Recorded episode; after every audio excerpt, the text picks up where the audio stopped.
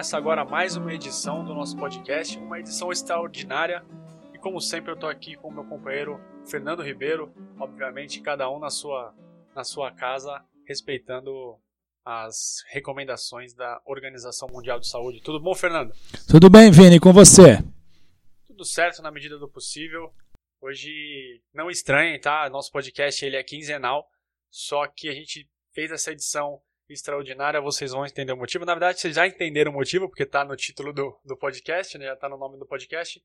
A gente vai falar sobre o Paulistão de 1918, que foi o Paulistão interrompido pela pandemia de gripe espanhola, que não surgiu na Espanha, fica a primeira informação aí do podcast. E aproveitando até o gancho do tempo de paralisação, é, a gente já está sem jogos do Campeonato Paulista há quase dois meses, né? Não é isso? Hoje é dia. A gente está gravando hoje no dia 17, 18, 17 de maio. Isso. O último do... jogo do Santos foi dia 14 de março. Derrota para o São Paulo no, no Morumbi. O último gol marcado pelo Santos foi pelo Arthur Gomes. E a última vitória foi uma semana antes, contra o Mirassol 3 a 1 na Vila. Aí eu te pergunto, Fernando, saudades do Santos de 2020? Saudades, Vini, saudades. Um menino da fila como eu uh, não não se acanha por um futebol talvez não tão vistoso. Saudades de passar aquele nervoso semanal com o nosso peixe.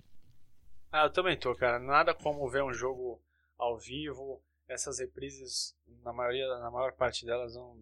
eu vejo algumas, mas não tem a mesma emoção. Ainda mais você já sabe o que vai acontecer. Por mais que você goste de ver, é legal, tal, mas nada como um jogo atual. Mas claro, a gente entende e o futebol não é uma necessidade básica, né? Apesar de a gente amar o jogo, amar o Santos, não é uma necessidade básica e vamos respeitar e torcer para que para que as coisas melhorem e que o futebol volte com segurança. Certo? Com certeza, Vini. Então vamos ao que interessa do episódio de hoje, Fernando. Legal, Vini. A campanha do Santos no Paulistão de 1918 começou no dia 7 de abril, no estádio da Ponte Grande, que era a primeira casa do grande rival Corinthians. Uh, o Santos visitou o rival e empatou em 2 a 2 com o grande Ari Patusca marcando uh, os dois gols do Peixe. Matador, hein? Ah, cara, o Ari Patusca foi um dos uh, primeiros ídolos uh, da história do Santos. O Ari tinha, tem uma ligação, tinha né, uma ligação muito forte com o Santos porque ele era filho do Cisino Patusca, que foi o primeiro presidente né, da história do Santos. E o irmão mais novo do Ari, o, o Araquém, faria muito sucesso com a camisa, com a camisa alvinegra uh, anos mais tarde. E assim, Vini, o Ari, cara, era um artilheiro nato. Uh, e nessa campanha, só nessa campanha do Paulistão de 1918, o Ari marcou 17 gols em 13 jogos. Uh, nas máquina. quatro máquina, nas quatro primeiras partidas uh, do Santos no campeonato, o Ari marcou oito gols, dois gols uh, em cada uma dessas partidas. E a especialidade do Ari eram os gols de cabeça, viu, Vini? Ari era um exímio cabeceador e, como eu falei anteriormente, um dos primeiros ídolos da torcida santista. E naquela tarde, lá na região do Tietê, Uh, o Santos alinhou com Costa e Silva no gol, Américo e Arthur formando a primeira linha defensiva, Pereira Jarbas e o grande Urbano Caldeira, Vini. Nas... Nosso amigo. Isso, na chamada linha média. E uh, o quinteto ofensivo formado por Adolfo Milon, Agostinho Marba, o grande Aripatusca, Haroldo Domingues e o miúdo Arnaldo Silveira. Uh, e viu, Vini, cabe lembrar que os tempos, obviamente, eram outros. Né? As equipes se enfrentavam é, em duas partidas. Né? Era o primeiro e o segundo quadro. Uh, uma espécie de preliminar era realizada ou por jogadores que não formavam no elenco principal, que eram reservas, ou jogadores mais jovens. Só que só os resultados dos, do primeiro quadro eram válidos para a competição oficial da Associação Paulista de Esportes Atléticos. Boa, Fernando. E também vale destacar que naquela época não existiam treinadores, né? Os times Isso. eram comandados pelos capitães, certo? Exato. E depois disso que o Fernando falou, vamos contextualizar a primeira vitória do Santos no campeonato. Ela veio na terceira rodada diante do Internacional, também no estádio da Ponte Grande, em São Paulo. O Santos ganhou por 5 a 3 e como o Fernando já tinha dito, o Ari Patusca foi duas vezes para a rede. O Haroldo Domingues também foi duas vezes pra rede e o Agostinho fez o, o, um gol. Agostinho Marba, Agostinho Marba. Agostinho Marba, Agostinho Marba. E esse jogo o Santos estava perdendo por 3 a 0 não é isso? Exatamente, o Santos virou o jogo para 5 a 3 Muitos gols naquela época, do jeito que a torcida Santista gosta. E na sequência da, da campanha, o Santos conquistou boas vitórias em sequência, sempre com muitos gols.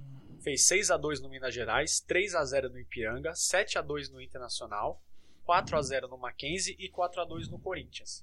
E na rodada 5, 6 e 7, o Santos teve dificuldades e empatou três partidas em sequência. Foram pontos que fizeram falta lá na frente, como a gente vai ver a seguir.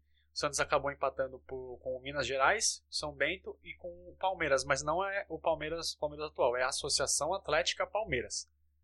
E um detalhe, Fernando, curioso, a gente hoje, é, eu moro em São Paulo, mas sou de Santos, Fernando mora em Santos, é, a gente sabe, você pega um carro, um ônibus e desce a serra e depois sobe a serra tranquilamente. Agora, antigamente, vocês imaginam como é que era esse trajeto e o curioso, curioso destacar aqui que os jogadores iam para São Paulo em um vagão exclusivo no trem. E eles tinham. E as delegações com até 25 pessoas, né, 25 jogadores, comissão e tudo mais, eles tinham benefícios de 50% de desconto concedido pela diretoria das estradas de ferro paulista. Quase uma carteirinha de estudante, Vini. Quase isso. Será que eles falsificavam também, não? ah, eu tenho quase certeza que não. Tomara que Até não. porque os controles eram muito mais rígidos em 1918, Vini. e os caras usavam chapéu e tinham bigode, cara. Quem, quem usa essa combinação é infalível. Precisa voltar, realmente, Vini. E é o legal, Vini, da gente é, pesquisar jornais antigos é se deparar com situações como essa, né? Os jogadores, muito provavelmente, pagando é, as suas. As suas passagens, né, os seus bilhetes para poder viajar, para poder jogar. E tem um artigo publicado no Estadão, bem legal, um artigo um pouquinho curto, né, com o título A Arte de Ser Juiz, Vini. E assim, traz um relato de como os homens do apito eram vistos pelos entusiastas do futebol. E aí eu vou ler uma frase, Vini, desse artigo que eu achei bem legal que ela diz assim: Mas ainda há gente que, infelizmente ou por desgraça própria, é árbitro de futebol. Leiam-se as crônicas esportivas da segunda-feira. Quanta descompostura nos pobres juízes, inaptos, parcial, cômico, idiota. Eis a média das injúrias. Se é, fico... se é, difícil ser juiz hoje, Vini, imagine em 1918. Senhora. Aí eu fico perguntando, será que não era algum parente do glorioso Márcio Rezende de Freitas? é, Vini, com certeza alguns desses adjetivos antes relatados podem caber para este senhor. Em 15 de setembro, Vini, a Vila foi palco para a principal vitória santista naquele campeonato e na temporada. O famoso time do Paulistano, uh, que viria a ser campeão até no ano de 1918 e era o atual campeão uh, com o título conquistado em 1917, foi batido por 1 a 0 uh, em Vila Belmiro, com um gol solitário de Haroldo Domingues. Né? Uh, a Praça de Esportes do Santos recebeu 3 mil pessoas, obviamente que são números aproximados. E o legal, Vini, é que assim, o nome era Praça de Esportes do Santos. Não tinha o nome atual de Urbano Caldeira, até porque, nesta época, Urbano Caldeira era um dos jogadores que compunham o elenco Santista. É como se o estádio hoje chamasse Felipe Jonathan. Não dá. É. Tem que esperar um pouco, construir Exatamente. a dele e depois receber o nome do estádio. Exatamente. E na partida seguinte, né, o Santos ficou muito animado por conta da vitória sobre o Paulistano. Eh, e o Santos enfrentou a Associação Atlética das Palmeiras na Vila Belmiro e foi surpreendido. Eh, a derrota, essa derrota em Vila Belmiro, foi uma ducha de água fria eh, nas pretensões santistas em disputar o título daquele ano. Uh, o insucesso freou a arrancada santista e também se transformaria na última partida uh, do Santos naquela competição, Vini. Legal, cara. Eu, Fernando, só voltando um pouquinho, a gente brinca aqui, né, de vez em quando a gente fala, putz, será como é que como é que era viver naquela época, né? quando a gente fala isso, geralmente é falando da época do Santos do Pelé.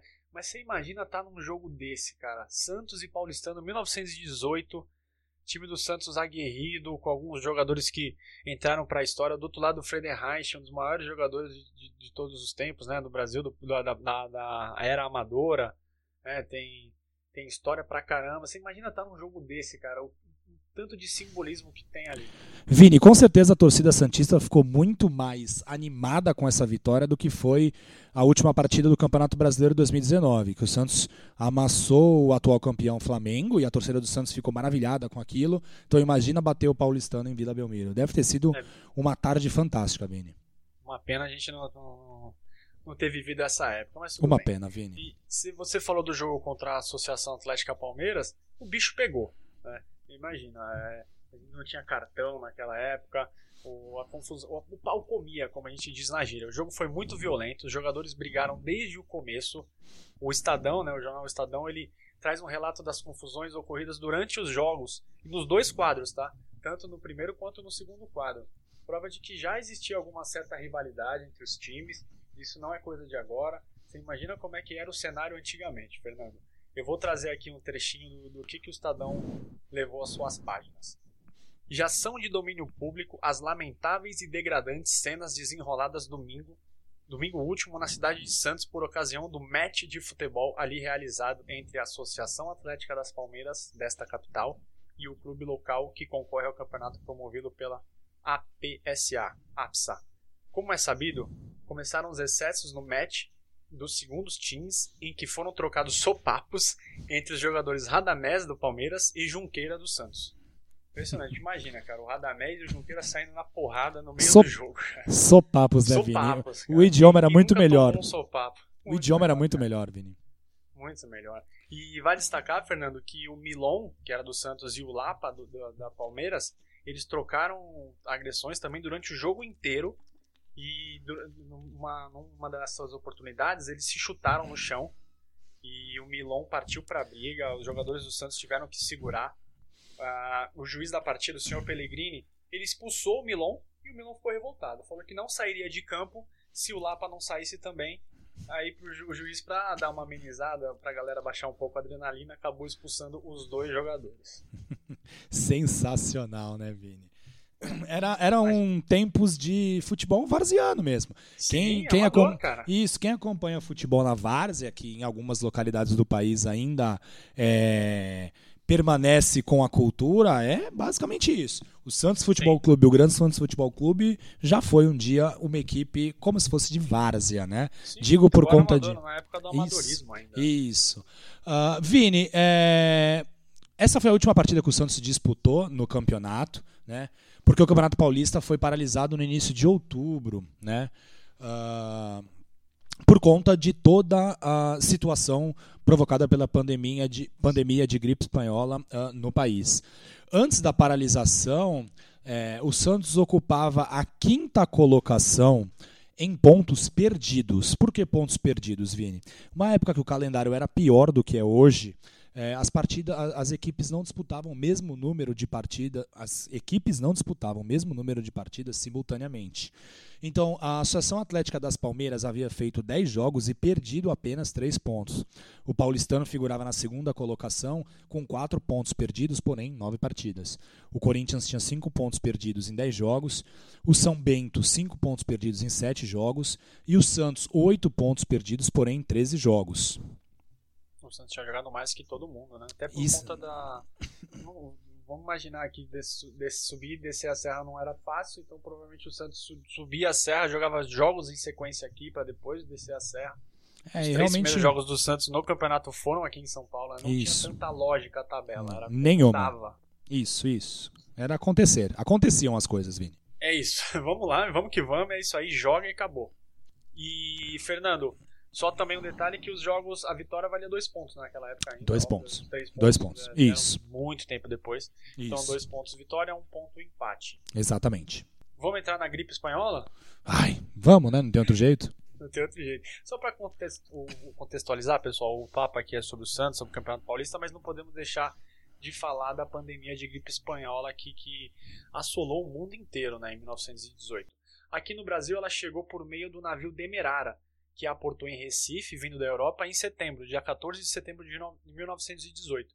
O navio depois foi para Salvador e depois para o Rio de Janeiro, que era a capital do Brasil. E rapidamente se espalhou entre a população brasileira. Né? É, a gente está vendo hoje, em 2020, como, como o vírus se espalha facilmente, naquela época foi a mesma coisa. E o Brasil tinha uma população estimada em 29 milhões de pessoas. O vírus, a gripe espanhola, matou 35 mil brasileiros e no mundo inteiro estima-se que o um número de 500 milhões de contaminados, o que dá um quarto da população mundial. E um número que não é oficial de 50 milhões de mortos. Muito difícil precisar, né? até pela falta de informação e tudo mais, mas já dá para ter uma ideia de como foi avassalador essa, essa pandemia. E um outro dado, Fernando, que a população da cidade de Santos em 1910, né, tudo bem que nós estamos falando de 1918, mas em, em 1910 era estimada em 82 mil pessoas. Agora você imagina se, uma, se, se, se o navio chegasse em Santos. Talvez a gente não tivesse falando, fazendo esse podcast aqui. Provável que não, Vini. Muito provável é. que não.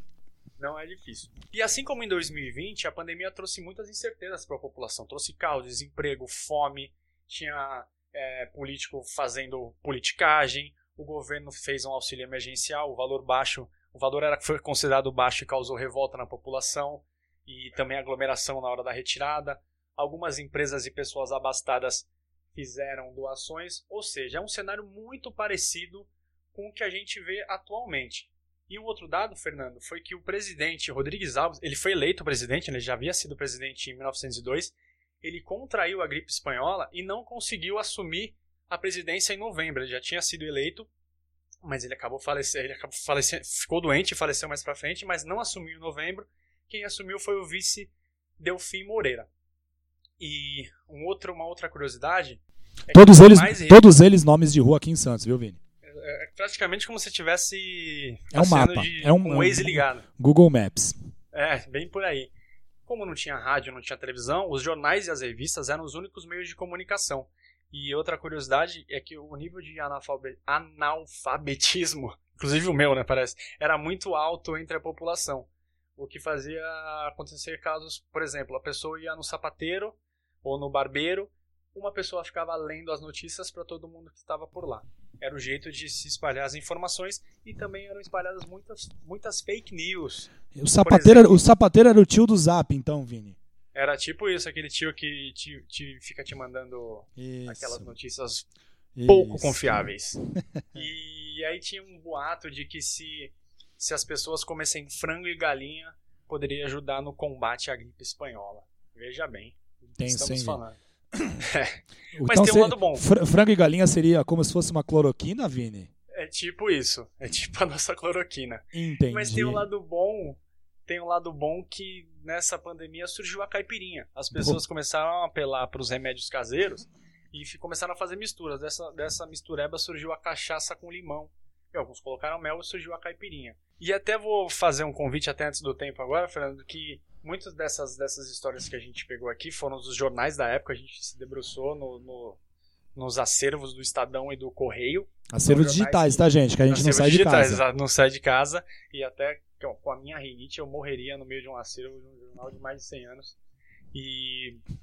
O... Você, já rasgou, debru... você já rasgou o jornal de mais de quase uma, 100 anos, Vini. Mas não fala, não fala o local, não fala o local. É, quase falei aqui, mas, é. mas a gente colou na hora, deu tudo certo ninguém percebeu. e fico com, vou fazer um convite para vocês entrarem no Twitter Mais História por favor. É o arroba Mais História PF. Cuidado com esse PF, esse PF é por favor. E vale muito, muito a pena. Eles têm uns fios maravilhosos sobre, sobre a pandemia de 1918. Vini, tal qual 2020, uh, ah, as partidas ficaram uh, suspensas. Uh, e por dois meses não se jogou futebol é, oficialmente uh, no estado de São Paulo. O retorno das partidas foi determinado em 18 do 11, é, em 18 de novembro.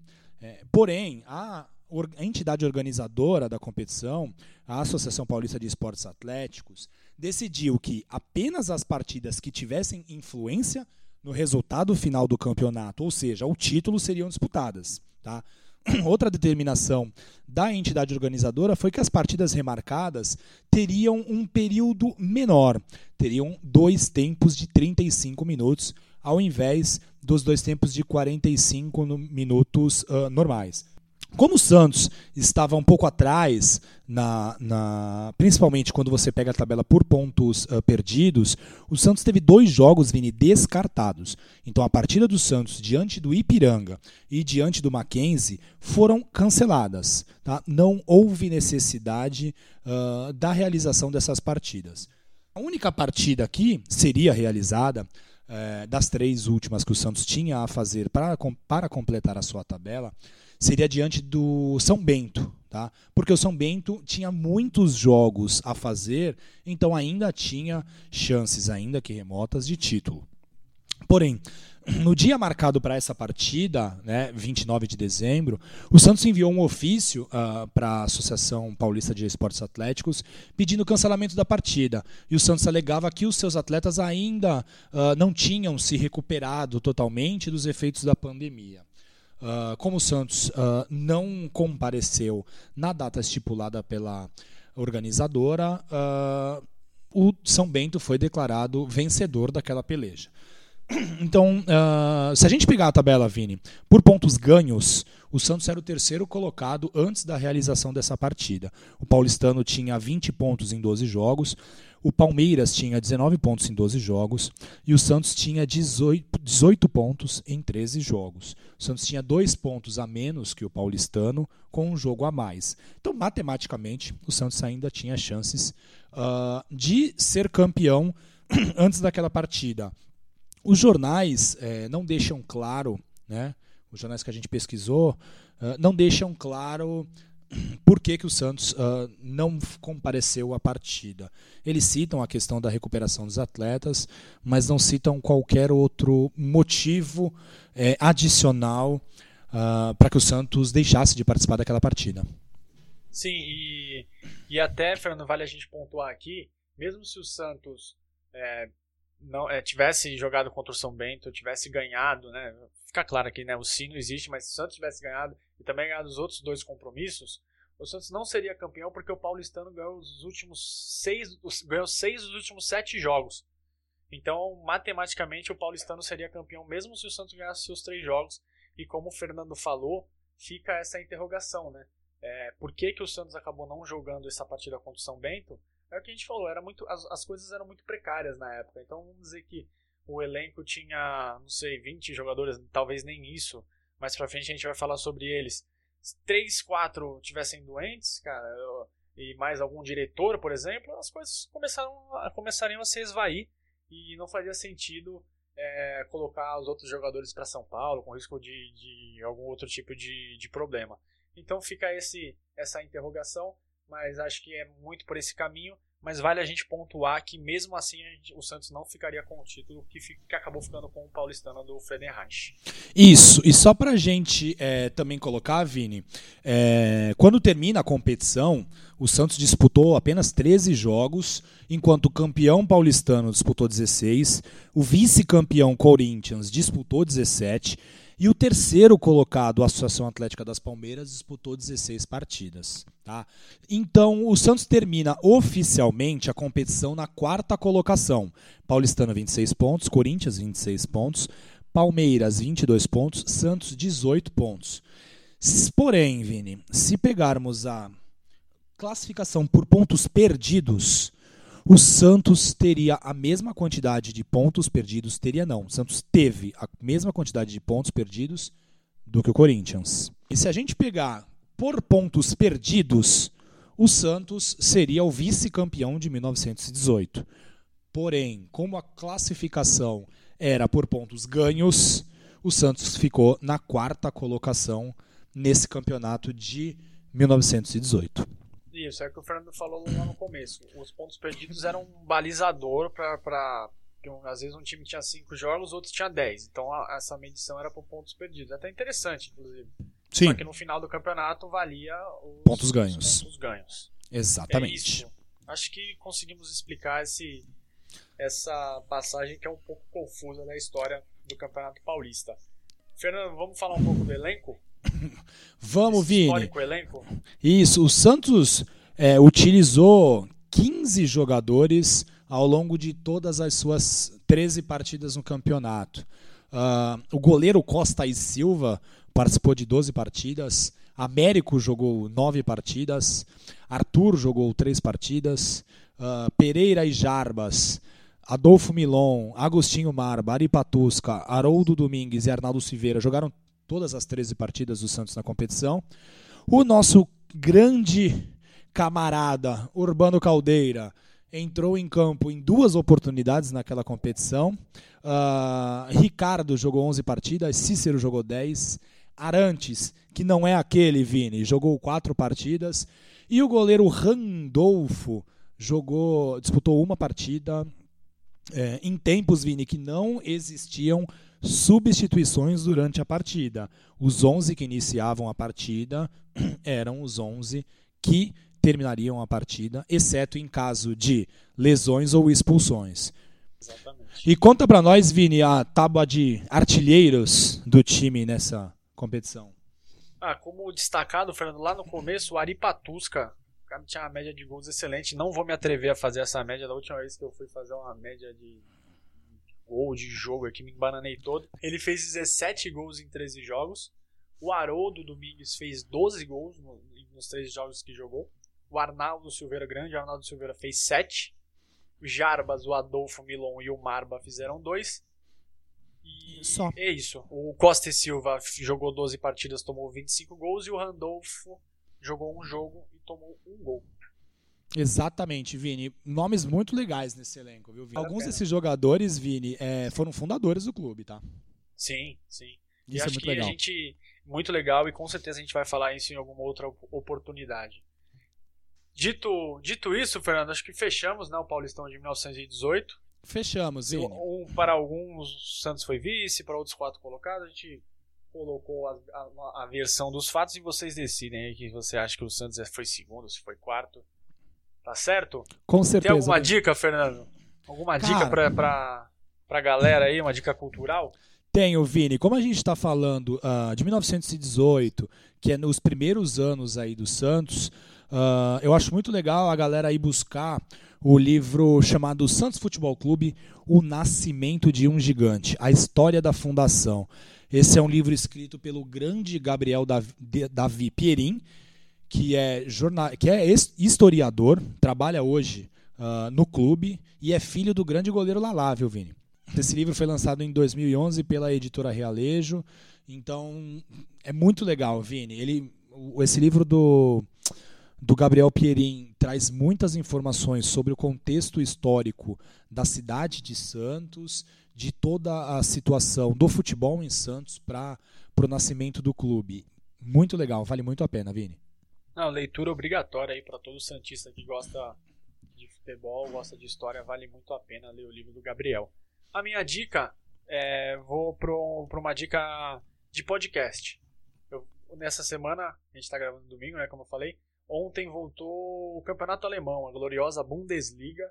É o que tem para hoje, não é o campeonato que a gente assiste, não é o campeonato que a gente gosta. Eu basicamente eu vejo o futebol internacional, mas bem pouco, foco muito no Santos.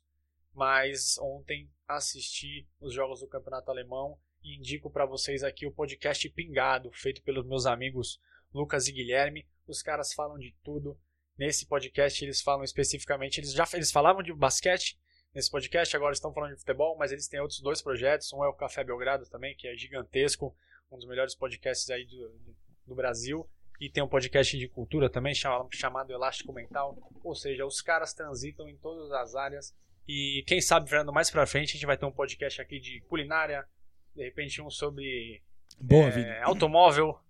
Boa, eu não sei nem ligar um. Não sei nem Boa. ligar um automóvel, mas podemos fazer um podcast sobre automóvel. Reparos domésticos. Também, cara, é, também tarefas domésticas. Eu acho que eu Boa. nunca lavei tanta louça na minha vida como na quarentena. É merecido, Vini. Impressionante. E para finalizar, Fernando, só vou deixar um aviso aqui pro pessoal. Quem quiser mandar um e-mail pra gente, amigosdourbano.gmail.com e também estamos no Twitter, no arroba amigosdourbano. Vamos lá trocar uma ideia, lembrar da, da história do Santos e torcer para que tudo se ajeite e a gente possa acompanhar de perto o nosso. Ah, no começo à distância e depois de perto o nosso tão amado clube. É isso? É isso, Vini. Então vamos nessa, até a próxima. Fiquem espertos que semana que vem tem mais. Um abraço. Um abraço.